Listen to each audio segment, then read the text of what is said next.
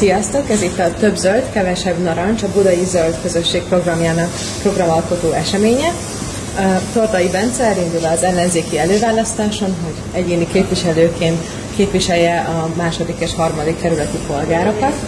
Ehhez szervezünk egy tíz alkalmas online beszélgetés sorozatot, aminek most a harmadik alkalmán vagyunk, ami a Megteremtjük a jövőbarát gazdaságot címet viseli, ehhez a programhoz viszont ti is hozzászólhattok, ti is formálhatjátok azt, ugyanis ez ennek a programnak a célja most ezzel az eseménnyel, és töltsétek ki az űrlapot az eseményben, amit megtaláltok, és kövessétek a munkánkat.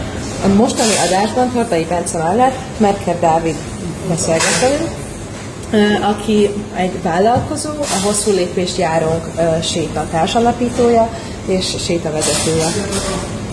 Igen, sziasztok, és azért is kértem meg Dávidot, hogy csatlakozzon hozzánk ezzel az alkalommal. Ugye mindig keresek valakit, keresünk valakit, aki nálam jobban ért az adott témához. Nyilván a jövőbarát gazdaság, a kisvállalkozások a helyzetét egy vállalkozó tudja a leghitelesebben megosztani veletek a tapasztalataink keresztül.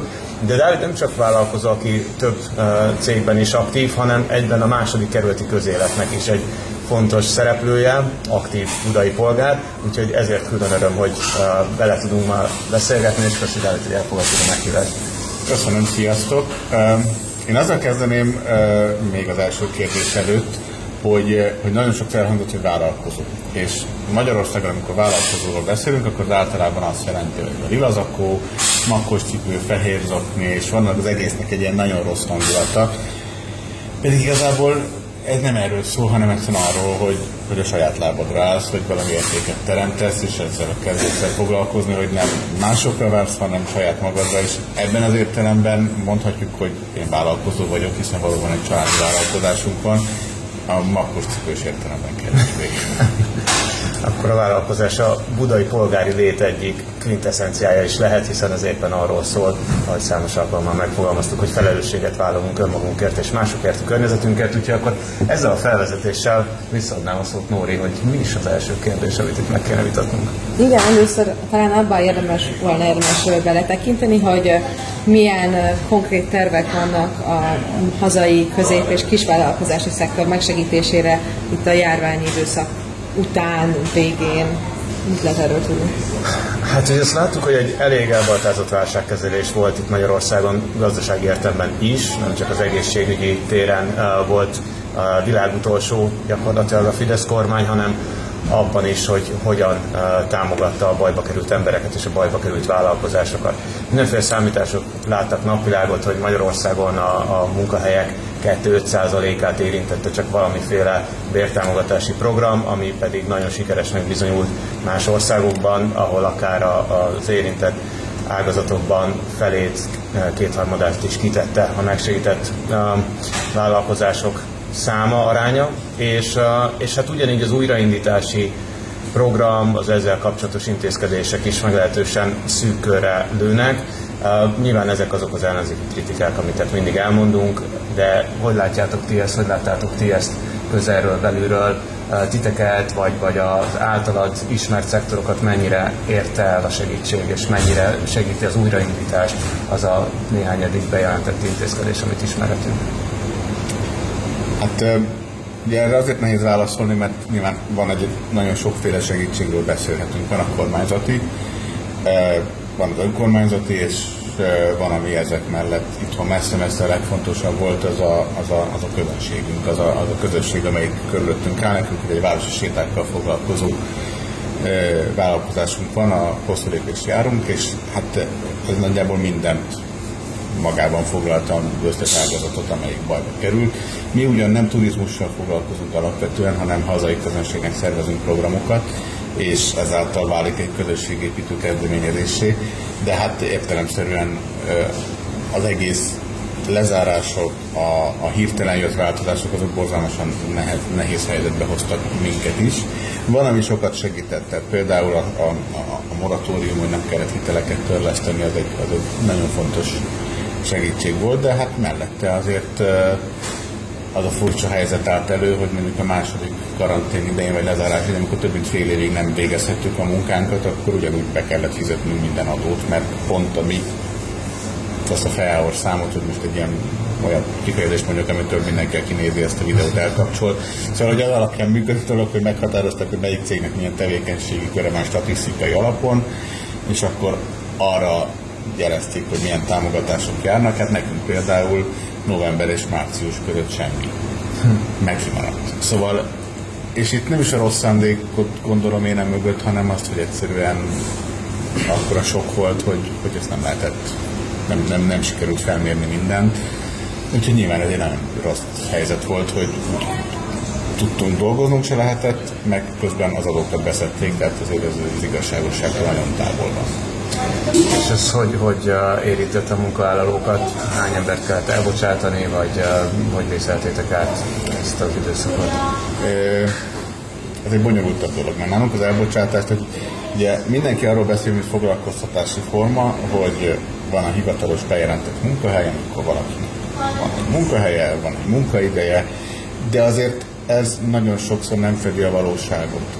Tehát nálunk rengeteg, nálunk van egy olyan, amire mi nagyon büszkék vagyunk, nagyon sokan nálunk diákként kezdenek el dolgozni sétálnikon segédként, és akkor ők mennek tovább, és kezdenek el nálunk más, más ügyeken is dolgozni. De amíg valakinek hallgatói jogviszonya van, addig diák szövetkezeten keresztül foglalkoztatják őket, és ez nem csak azt jelenti, hogy a Tesco-ban pénztáros lehetsz, hanem akár egészen komoly munkákat is lehet így végezni. Erről például semmifajta segítség nem volt.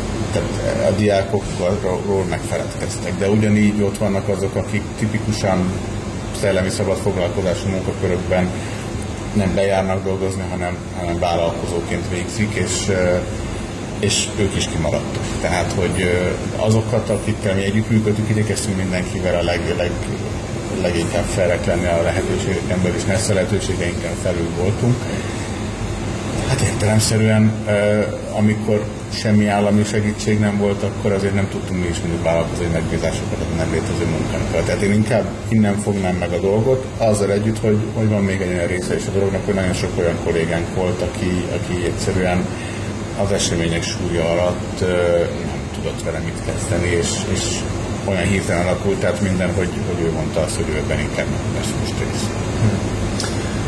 Az látszik ebből is, hogy mennyire színes, sokszínű az a vállalkozói világ, aminek a megsegítésére lett volna hivatott a kormány. Hát a jó kormányzás az ebből is állna, hogy akkor egy ilyen, egy ilyen komplex szabályozási, vagy adott esetben egy támogatási rendszer fel tudjon állítani. Volt ezzel kapcsolatban bármilyen konzultáció, társadalmi párbeszéd, amiben bevontak titeket, akár kamarán keresztül, akár egyéb eh, munkáltatói vagy munkadói érdekképviseleteken keresztül.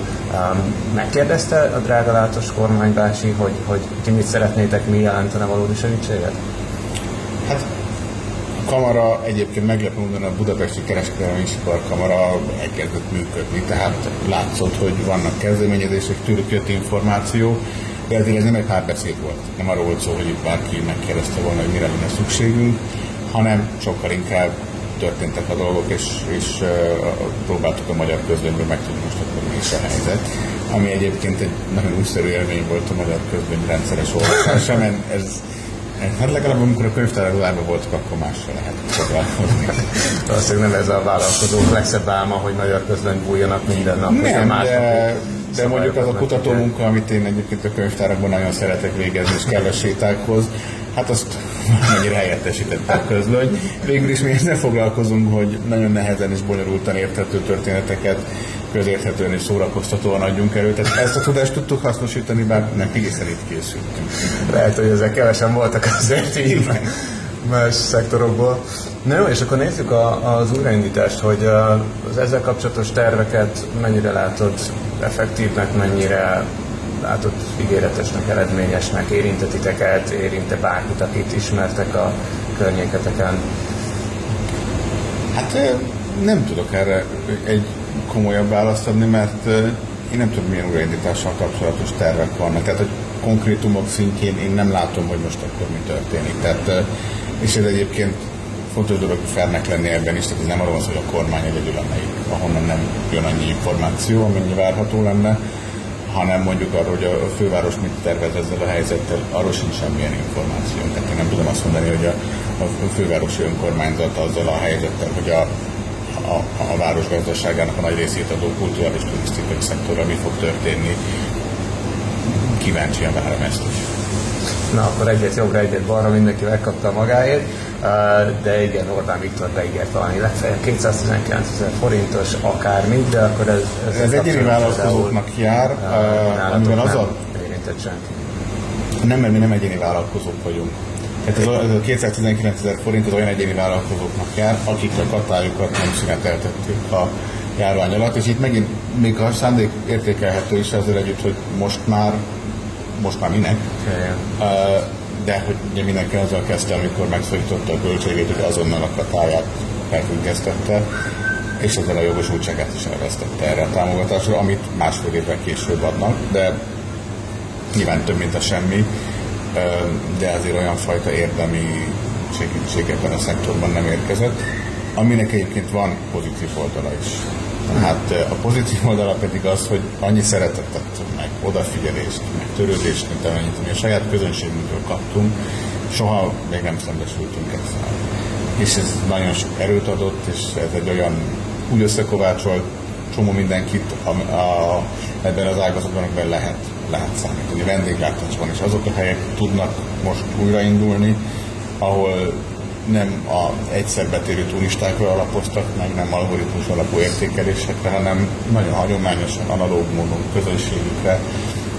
Ezek a, hát ezeket szoktak kockás hordozósnak hívni. Tehát, hogy az a hely, ahova egyszerűen bemész, jól érzed magad, törzs vendég vagy, ami, ami a lényege lenne, hogy közösséget kovácsoljon, ez működik most is, és ez, ez nagyon nagy erőt. És visszatérve kicsit a nagyobb verziójára ennek, mit gondolsz, miért, miért van az, hogy nagyon sok ember, nagyon sok vállalkozó kiesett a támogatásokból ebben az időszakban, ahogy most itt hallottuk, nem mindenkihez ért a segítség. Tehát ezt nehéz eldönteni, hogy inkompetencia hozzá nem értés, alkalmatlanság vagy gonoszság az, ami ilyenkor a, a kormány kezét vezeti. Én nem is, nem is feltétlenül erre hegyezném ki, hogy az ő motivációikat megfejtsük. Talán fontosabb ennél, hogy oké, okay, látjuk, hogy úgy, ahogy túl vagyunk a válságon, nagyon sokan elvéreztek alatta, és megkésett intézkedések is nagyon kevés érintettet fognak csak megtalálni. Majd Karácsony Gergely miniszterelnökként a jóváltételi programját megvalósítva nyilván még, még ezen tud valamelyest segíteni, de vannak azért a, a magyar gazdaságnak és a magyar KKV szektornak különösen ennél uh, régebb óta fennálló problémái. Tehát az az egész magyar gazdaság szerkezet, amit uh, sokáig duálisként írtak le, és azt jelenti, hogy ugye van egy nagyon termelékeny, exportra dolgozó, külföldi tulajdonú nagyvállalati szektor, a multik, és van a, van a magyar KKV szektor, akik ugyan a dolgozók több mint kétharmadát foglalkoztatják, de sokkal kisebb termelékenységgel, sokkal kedvezőtlenebb adózási, szabályozási környezetben működve küzdködnek sokszor a, túléléssel, vagy, vagy ötről hatra lépéssel. Így szerintem ez az, a, ez az a strukturális probléma, amivel igazából szembe kell majd néznünk a kormányváltás után. Sőt, amit, amit eddig duális szerkezetként írtak le, az lehet, hogy most már inkább három osztatú, mert azért megjelentek emellett a, nem is tudom, hogy beszéljük őket, az oligarchák cégei, azok a járadékvadászok, akiknek a, a, az üzleti terve nem azon alapul, hogy jó teljesítmény nyújtanak, hanem azon alapul, hogy nagyon jó viszonyban vannak az állami szereplőkkel, döntéshozókkal és közpénzekből fújják fel magukat nagyra, zabálják fel a konkurenciát, és így tovább. Um, te, mint rendes, tipikus magyar KKV, uh, hogy látod, hogy, hogy mik azok a strukturális hátrányok, amik ezzel a másik két vagy másfél um, szektorral, körrel szemben uh, titeket elsősorban sújtanak? Hmm, hát szerintem ez egyértelmű a bürokrácia. Tehát az a, az a mennyiségű intézés, adat, szolgáltatási kötelezettség, ilyen hivatal, olyan hivatal, aminek egyszerűen egy, egy egyrészt nyilván megöli a kreativitást. Tehát nem lehet egyszerre ügyfélkaput bogarászni, és, és aztán valami nagy ötletet kitalálni és megvalósítani. Tehát, hogy ez egy teljesen más működést kíván. Másrészt meg amennyi pénzt el kell költeni ezeknek az adminisztrálására. Tehát arra, hogy, hogy egyébként ha a rendszereket összekötnék, és egy kicsikét ez a, ugye ez a, a, a design thinking, ez egy, ez egy nagyon népszerű fogalom, ami e, tőlünk nyugatabbra elterjedt. Ugye arról szól, hogy ne onnan közelítsük meg a dolgot, hogy egy szervezetnek mi a belső igénye, hanem onnan, hogy a felhasználó az, az hogyan megy végig azon az úton. Hát és ezért a magyar állam nem jelenik meg. Tehát nagyon sokszor ugye ez a felelősséghárítás megy, és ezt minél több papírt gyártsunk, és, és amennyi pénzt csak el kell költenünk nekünk könyvelésre, bérszámfejtésre, adminisztrációra, ezeknek a követésére, a számlák szkennelésére, az, az, az, az valami horribilis. Tehát, és ez mind, mind, mind mehetne máshova, és lehetne hatékonyabb, de helyett gyártjuk a papírokat, és meg nekünk egy szobát megtölt a könyvelésünk, elmúlt 8 évből, mert folyamatosan mindent úgy kell adminisztrálni, hogy ha netán valami egyszer történne, akkor majd, majd, majd tudjuk igazolni magunkat, ami hát nyilván nem, nem, nem életszerű, tehát hogyha mondjuk ezt sikerül egyszerűsíteni, hogy nem az lenne a cél, hogy gyártsuk a papírokat, mindent igazoljunk, hanem feltételeznénk egymásról jó indulatot, a jó szándékot, tehát nem, nem, nem eleve úgy állna hozzá minden szereplő rendszernek, hogy hogyan fogja átverni a másik, hanem elhinni ezt, hogy emberike, akkor ez sokkal jobban működne. Csak egy példányi működésünk, a mi sétáinkon nincs se karszalag, se semmi ilyesmi. Tehát utcán vannak a programok, az elején be kell regisztrálni, és onnantól kezdve mindenkiről elhisszük, aki ott van, hogy ő beregisztrált. És lehet, hogy 99 emberrel, aki beregisztrált, tud egy, aki nem, de ezért nem akarjuk a maradék 99-et büntetni, és, és felruházni karszalagokkal, és egyáltalán az egész hangulatot elrontani. És valahogy ez az a szemlélet, ami, ami teljesen idegen az állami működéstől. Tehát ez a papírgyártás, az, hogy, hogy tényleg, hogy mi az Istennek kell mindenről átlás számlát kérni, vagy ha már kell kérni, akkor miért nem elég bemondani egy azonosítót, és akkor abból a többi tudnak, de nem, hanem mindegyiket kell vakcínnak, a, a, a székhelyet, a címet, az adószámot, ráírni a rendszámot, és ez, ez, ez mind, mind, mind idő, energia, papír, pénz, ember, aki adminisztrálja, aki kiadja, beszkenneli, ellenőrzi, beküldi, és ez, ezzel mind lehetne valami jobbat is csinálni. Ja, ami adminisztrációs teher, az a kis vállalkozásoknak arányosan mindig nagyobb Persze. nehézséget okoz, mint a nagy cégeknek. És ugyanez a helyzet az adózási környezettel. Ugye szeretett kormányunk, amely az adócsökkentés kormányaként apostrofálja magát időnként, a magyar KKV-knak 1 az 1 százalék pontos társasági adócsökkentést hozott az elmúlt 11 évben, míg a, a nagyvállalati körnek pedig 10%-os csökkentés. Ráadásul ugye tudjuk, hogy a nagyvállalatok az egyedi adókedvezményekkel, egyedi támogatásokkal és így tovább a tényleges adókulcsukat gyakran a, a nulla szintre redukálják sikeresen. Mennyire, mennyire érzitek azt, hogy hogy túl vagytok adóztatva, vagy relatíva, relatíve túl vagytok adóztatva, van-e bennetek ilyenfajta érzés, hogy tehát hogyha a sok százmilliárdos forgalmú vállalat 0-1% közötti társasági adót fizet ténylegesen, meg minden mást uh, valami kedvezményként megkap, akkor ti miért kell, hogy a, a profit 10%-át, közel 9%-át beadjátok a közösben? Hát olyan év után, amikor törvényileg korlátoztak rendelettel a, a működésünket, de az adókat beszedték, nyilván úgy érzem, hogy túl vagyok adóztatva, tehát ez, ez így, így a józan parasztész logikája szerint sincs rendben. De ha nem is az idei De ha nem is, uh, sok is az adó, uh, én nem bánnám a sok adófizetését egyébként, ha cserébe olyan szolgáltatások lennének. Tehát ha mondjuk Skandináviában kéne ugyanennyi adót befizetni, boldogan. Tehát, hogyha azt kapnánk vissza cserébe.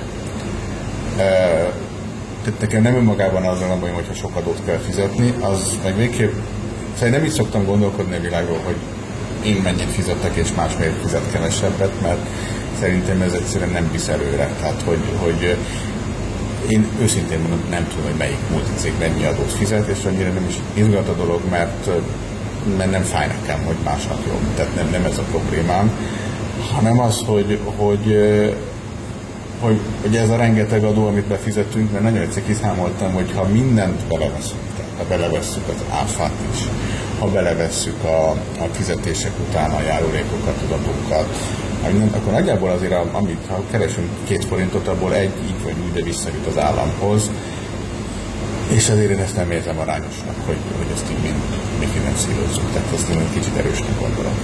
Yeah örülök, hogy te ilyen lazán kezeled, de azért, hogyha megnézzük, hogy milyen béreket tudnak fizetni mondjuk a, a kis vállalkozások, abban egyebek között abban is megjelenik, hogy, hogy uh, relatív túl vannak adóztatva. Tehát tök jó, hogy a multik néha tisztességesebb uh, pénzeket adnak a munkavállalóiknak, de, de ennek azért jó oka van, van miből. Nagyobb a termelékenység, azért itt egy két-háromszoros különbség van Magyarországon, két és fél-háromszoros különbség van a két szektor között.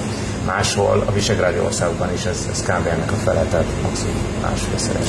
Persze, csak szerintem itt, itt, itt, a történet nem csak erről szól, hanem arról, hogy időn egy multi, akkor, akkor az továbbad olyan munkakultúrát, tehát amitől a termelékenység sokkal nagyobb egy itt működő multinál is, de tehát ha átlépő az ország határt hegyes halonnál, akkor hirtelen termelékenység is megugrik. Tehát én inkább azt keresném, hogy ennek vajon mi az oka, és hogy lehetne ezt a munkakultúrát eltanulni, és ebben nagyon sokat hozzá tud tenni a történethez az, hogyha megnézzük, hogy, a, hogy, hogy mire megy el az időnk. És ebben látszik az, hogy tényleg papírokat gyártunk a semmiért. Én még az előzőhöz visszacsatolva kérdezném tőled, hogy mennyire nehéz kisvállalkozóként belekezdeni, mennyire akár a, akár a multikat megsegítő jogszabályi környezet miatt, akár adózás miatt bármilyen okból, hogy érzed biztonságos vállalkozás, ez most Magyarországon, hogy látod ezt magad körül? Ez egy tök érdekes dolog, mert nyilván mindenki azt a választ várná, hogy hú, nagyon bonyolult. De ez nem igaz. Elkezdeni nagyon könnyű. Tehát nyitni egy egyéni vállalkozást és katával adózni, az nagyon könnyű. Tehát az tényleg nem egy nagy mutatvány. Főleg a szolgáltatást végzel, a saját, saját szellemi termékeket, a saját munkádat adod el, az, az megy. A gond ott van, hogyha sikeres vagy, ami azt jelenti, hogy mondjuk havi 1 millió forint bevételed van, ugye ez a határ. Ha ezt átléped, onnantól kezdve viszont sokkal-sokkal nehezebb. Tehát hirtelen belépsz az áfa körbe, minden megkeresett forintot 100 forintból meg kell adni 23 csak az áfára. Ö, onnantól kezdve tételesen el kell számolni a számlákkal, és az egész arra hat, hogy, hogy kisugrást ne tudjál tenni, mert a kisugrásnál, tehát hogyha ha 13 millió forintot keresel egy évben, vagy ha 500 milliót, akkor nincs érdemi különbség az adminisztrációs terhekben meg. Tehát az eleje az megy, az tök jó. Utána arra a gond, tehát hogy sikerül, és elkezd fejlődni a vállalkozásod, akkor azonnal bejön egy olyan, olyan szintű akadály, amit akkor még borzalmasan nehéz átlépni. És, és nyilván versenyhátrányt is okoz. Tehát nekünk mondjuk a városi sétáknál az, hogy egy jegyárból be kell fizetni az áfát, vagy áfakörön kívül vagyunk, az nyilván rengeteget számít. Tehát, hogy az 21% áfa van egy kulturális terméken, az probléma. De a legelején ez nincs. Tehát amíg nem vagy áfakörben, amíg 12 millió forint alatt van a bevételed, addig, ami jön, azt elrakod és kész. Erre remek mondások vannak egyébként a közös alap.hu címen uh, megismerhető közös ellenzéki minimum programban, ami a 22 utáni kormányprogram alapja lesz remélhetőleg, hogyan lehet a kis középvállalkozásokat, sőt mikro kis és középvállalkozások, az önfoglalkoztatókat támogatni. Um, de most talán kicsit lendüljünk tovább, és uh, vannak, vannak itt még nagyobb uh, kérdések, amiket ugyanakkor máshol fogunk megbeszélni, mert a hely, ahol most vagyunk, a Csücsbisztró egyébként egy remek kellemes budai kis kávézó étterem, az bezár hamarosan, úgyhogy mindjárt kívülünk a szabadba, a zöldbe, ahol a zöld ügyeket is megbeszéljük már, ami a KKV-ket illeti. Említetted, hogy a bürokrácia nagyon megnehezíti a, az életeteket, és ez ennek kapcsán volnék kíváncsi arra, hogy hogyan néz ki a magánélet, munka egyensúly egy ilyen vállalkozás kapcsán, illetve más szektorokban is, hogy, hogy, hogy van ez Magyarországon. Ugye volt most nemrég a, a rabszolgatörvényként elhíresült törvény, ami szintén a túlfoglalkoztatást célozta meg. Ezzel, ezzel mi a helyzet a két szinten? Hát mi egy családi vállalkozás vagyunk, amiben a, a feleségemmel közösen intézünk mindent, tehát nyilván a, a mi magánéletünket, meg a munkánkat nagyon nehéz szétválasztani, igyekszünk. De azért, amikor a kislányunk egy, egyszer karácsonykor leült, és úgy tett, mintha számítógépek nyomkodná, és mondta, hogy mindjárt megyek, csak kiszámlázok, akkor egy kicsit úgy megértünk, hogy nem biztos, hogy teljes, teljes sikereket értünk el ebben a történetben. Szóval szerintem de nekünk nagyon fontos, hogy legyenek valamennyire függetlenek a történetek egymásra, de nyilván az elmúlt másfél évben ez gyakorlatilag lehetetlen volt. Tehát amikor a munka nagyon nehézé vált, akkor vált a magánéletünk is, is végtelenül nehézé. Tehát mi életünkben az, amikor egyszer csak leáll a munkánk, teljesen újhez a helyzethez kell alkalmazkodni, és mellette bezárod oda is, azért az egy, az egy erős. Tehát ez nem a szétválasztásról szólt, hanem a valahogy az összerapátoljuk az életünkről. De hát nyilván az lenne az ideális, de azért azt hiszem, hogy annak az ára, hogy, hogy mi ha kell, akkor, akkor tudunk együtt lenni, nincs főnökünk, aki beosztaná az időnket, a, annak rengeteg pozitívuma is van, tehát a másik oldal az, hogy, hogy, hogy cserében a munka van, akkor meg kell csinálni. De, de ezek választások, tehát szerintem ezt, ezt, ezt senkire nem lehet rákényszeríteni, hogy kezdjen el egy ilyen fokú önállóságot, ez személyiségektől, helyzetektől ö, is vannak pozitív és negatív oldalai egyaránt. Nyilván a negatív az az, hogy, hogy, hogy ha van valami válsághelyzet, akkor az mindenhol van. Ez egy családi kisvállalkozásban más, és az önkizsákmányolásnak nincs határa, azt nagyon nehéz törvény megszabályozni, de azért azt látjuk, hogy, hogy Magyarországon majdnem negyed, negyedével többet dolgoznak az emberek átlagosan, mint a legfejlettebb nyugat-észak-európai gazdaságokban, eh, amelyek ugyanakkor sokkal versenyképesebbek. Tehát egyebek mellett valószínűleg az administratív terhek, a, a alacsonyabb versenyképesség, termelékenység okán is egyszerűen túl sok munkával állítjuk elő azt a nem nagyon sok hozzáadott értéket, és most nyilván nem az egyes vállalkozásokról beszélek, hanem nemzetgazdasági szinten. Ezen valóban sokat rontott a rabszolgatörvény, meg az az egész felfogás, ami azt gondolja, hogy csak az lehet jobb, ami több. Ez a munkában sincs így, és másban, másban még kevésbé. De ezek, ezek olyan döntések szerintem, amit így társadalmi szinten is meg kell hozni, hogy mit szeretnénk, mert nem, de tényleg vannak a végletek, van a skandináv típusú rendszer, ami nagyon szerencsés pillanatban ott kialakult és működőképes, vannak a, a keleti típusúak, ahol nagyon nagy a termelék, és hatalmas eredményeket érnek el, Dél-Korea, Szingapúr és társai, de ennek, ára, de ennek ára van. Ö, van Amerika, ahol mondjuk az, az amerikai barátainknál olyan szülési szabadság, vagy cash, vagy ilyesmi szó nincs róla. Ö, szóval, hogy ezeket szerintem az lenne fontos, hogy együtt beszéljük meg, hogy mit szeretnénk. Tehát sok pénzt szeretnénk, és kevés életet, vagy több életet, és kevesebb pénzt, tehát hogy valahol meg kell találnunk, hogy mi a cél. Abszolút, mi minden esetre sikeresen meggyőztük az ellenzéki kollégákat arról, hogy kezdjünk el kacérkodni a négy napos munkahétre, és úgy általában össztársadalmi szinten, pont ahogy mondott, töprengeni azon, hogy hogy lehet kicsit kevesebbet dolgozni, mert azt gondolom, hogy most ugyan sokat dolgozunk, de nincs nagyon sok pénze az embereknek, akkor már a munka is legyen kevesebb. De ez a kérdés alapvetően nem feltétlenül csak a, az emberi, emberi életeket befolyásolja, hanem nyilván a, a, a sok termelés a környezetünkre is hatással van, és hát eléggé úgy tűnik a helyzet, hogy nem nagyon van jövő egy zöld gazdaság nélkül. Um, arra volnék kíváncsi, hogy egyrészt a ti vállalkozásotok zöld tekintetben hogyan értékelhető, másrészt meg, hogy milyen zöld gazdaságot lehet elképzelni, vizionálsz te esetleg? Hát mi sétálunk. hát, ott az összes energia, amit igénybe veszünk, az az, ami ahhoz kell, hogy gyalogoljunk. Tehát, hogy ennél zöldebben nehéz, meg fenntarthatóbban működni. A mi ökológiai lábnyomunk az tényleg annyi, amekkora a lábnyomunk. Tehát ez egy ilyen szempontból egy nagyon szerencsés helyzet. Ami meg a másik vállalkozásunkat illeti, még, még egy vendéglátóhely, azért ott már látszik, hogy, hogy ilyen nagyon fura anomáliák bukkannak ki. Tehát mondjuk az, hogy mi mennyibe kerül, milyen alapanyag, az semmi köze nincs ahhoz, hogy honnan jön. Sőt, sokszor a hazai alapanyagokból dolgozni, amire mi minden esetben törekszünk, az sokkal drágább. És nem csak pénzben drágább, hanem, hanem sokkal kiszámíthatatlanabb is mint az mondjuk, hogyha ha monokultúrában megtermelt citromot megvásároljuk. Tehát annak nyilván más az ára, mint amit Lajos Mizsén készítenek fóliasátorban. Tehát azért az, az, az egy nagyon más történet. Szóval, hogy, hogy, hogy itt inkább az a gond, hogy, a, hogy én azt látom, hogy a környezeti terhelés az nem jelenik meg semmilyen szinten az árazásban. Ezen könnyen segíthetünk.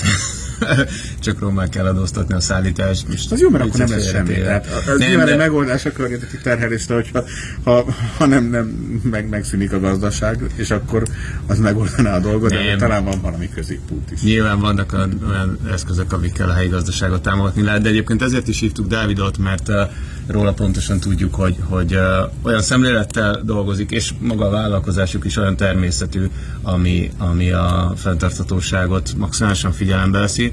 Um, és most nem jönnék el egy komplet zöld gazdaság vízióval, de az egészen biztos, hogy, hogy egyrészt a működésmódok a gazdaságban, az erre való reflexió, az ezzel kapcsolatos tudatosság az létfontosságú. Nyilván van egy szabályozói oldal, ezt a feladatot mi uh, szerintem meg tudjuk ugrani, de talán még ennél is fontosabb, hogy milyen társadalmi célokat, uh, vagy milyen társadalmi elvek mentén uh, kitűzött célokat uh, próbál elérni, megvalósítani egy vállalkozás.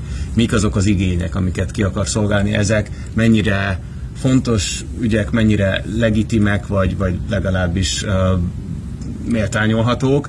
Nyilván a, a kultúra átadása ráadásul hazai közönségnek nem a tömegturizmust pörgetve és, és tökéletesen fenntartató módon gyalogszerrel megvalósítva, ennél, ennél támogathatóbb társadalmi cél és környezetileg fenntarthatóbb működés valóban nem nagyon képzelhető el, de azért azt látjuk, hogy, hogy nagyon sok vállalkozás van, ami ezekbe a keretekbe sokkal kevésbé fér bele.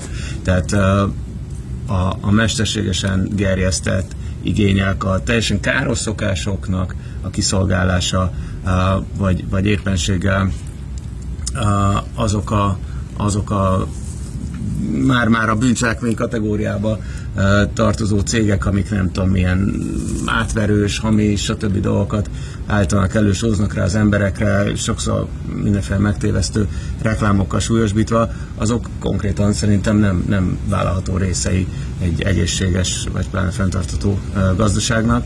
Tehát az biztos, hogy, hogy ezekkel kapcsolatban nehéz megfogni, hogy honnan, de talán első, első körben fogyasztóvédelmi oldalról közelítve biztos, hogy, hogy kell lépnünk, és kell, hogy, kell, hogy minden gazdasági társaságot rászorítsunk arra, hogy átgondolja egyáltalán, hogy mit csinál, miért csinálja, ez jó az embereknek, jó-e a bolygónak, van ennek jövője, hol vezet ez, milyen energiával, milyen anyagokból, mennyire a körforgásos gazdaság elveinek megfelelően, és itt tovább csinálja azt, amit csinál. Tehát enni kell, sétálni és, és okosodni érdemes, tehát ezek a dolgok nyilván tökre rendben vannak. Vannak sokkal kevésbé oké okay cégek és, és ágazatok, az egészen biztos. Szerintem akkor ezt talán úgy lehetne összefoglalni, amiről most itt beszélgettünk és hallottunk, személyes tapasztalat alapján is, hogy talán a bürokráciát kéne megreformálni, azt kéne átgondolni, az adózást igazságosabbá tenni, és egyértelműen egy nagyobb párbeszédet indítani arról, hogy a hogy mit, milyen, milyen céljaink vannak, mint társadalom, miért dolgozunk, mit várunk el cserébe, hol szeretnénk ezt a határt meghúzni. Ha ez nem végszó akart lenni, akkor még egy dolgot bedobnék, ami a, a szolidáris gazdaság fogalmának az egyik kulcsa, a gazdasági demokrácia. Tehát az, hogy, hogy a, a gazdasági szereplőknek, a munkavállalóknak, dolgozóknak, vállalkozóknak a a lehetőségei, a részvétele, az anyagi részesedése, a döntései hogyan jelennek meg a gazdasági folyamatban. Ezzel kapcsolatban nálatok mi a helyzet? Nyilván egy nagyon sajátos, vagy két nagyon sajátos cégben vagy érintett. Nálatok ez működik valamelyest? Nyilván nem egy szociális szövetkezetet visztek, nem, nem. Valóban, akár azt is lehetne. Valóban, azt még nem próbáltuk a szociális szövetkezetet. Én egy kicsit máshonnan fognám meg a dolgot, tehát hogy amit mondtál, az egy nagyon szép dolog, csak egy hátulütője van, hogy szerintem nagyon világossá kell tenni azt, hogy kinek milyen felelőssége, tehát hogy, hogy, hogy a kettő együtt megy. És mi általában úgy működünk bármilyen emberrel, aki nálunk dolgozik, hogy, hogy ha a felelősséget amennyire meg tudjuk osztani, annyira tudjuk a döntéseket is. Tehát mi azért, azért abban hiszünk, hogy nem értünk annyi mindenhez, amennyi mindennel foglalkozunk.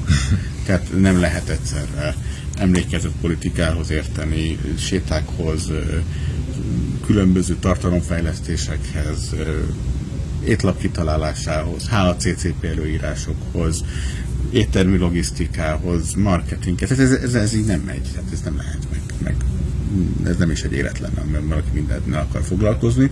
Tehát mi igyekszünk úgy működni, hogy, hogy a kollégáinkat bevonjuk. Tehát nálunk az nagyon ritka, hogy valamit azért kell megcsinálni, mert azt mondjuk, hogy csak. Tehát ez, ez, ez, ez nincs.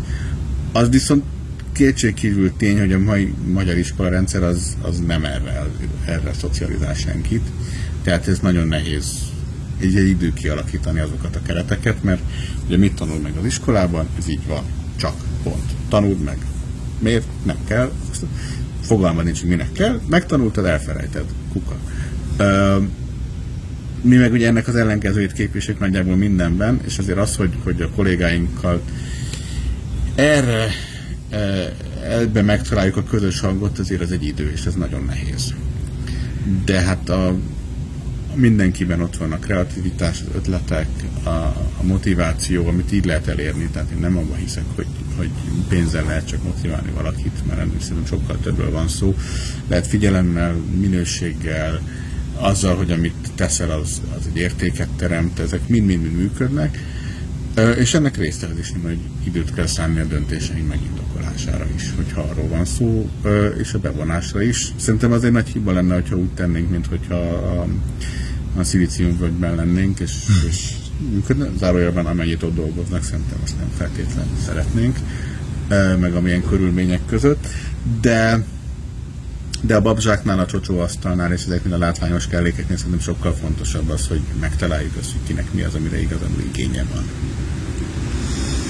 Ez tök jó, hogy behoztad itt a végére, hogy a vállalkozások milyen gazdas, a társadalmi infrastruktúrában működnek, ennél kevés fontosabb dolog van, és ezért is fogunk az oktatással és még néhány hasonló területtel foglalkozni a következőkben, de most már Nóri nem nyomlak el tovább, úgyhogy végszavaz nyugodtan, mert azt hiszem, hogy nagyjából a végére értünk a mai beszélgetésünknek. Igen, attól tartok, hogy sajnos lejár az időnk, úgyhogy ez volt a Megteremtjük a jövőbarát gazdaságot című eseményünk, a, a Több zöld, kevesebb narancs Budai Zöldek programalkotási műsorában. Kövessetek minket a Facebookon, és töltsétek ki a kérdőívet az ehhez kapcsolódó témához. Köszönjük, itt voltatok velünk. Köszönöm, Köszönjük, Dávid. És sziasztok. Köszönjük. Sziasztok. sziasztok.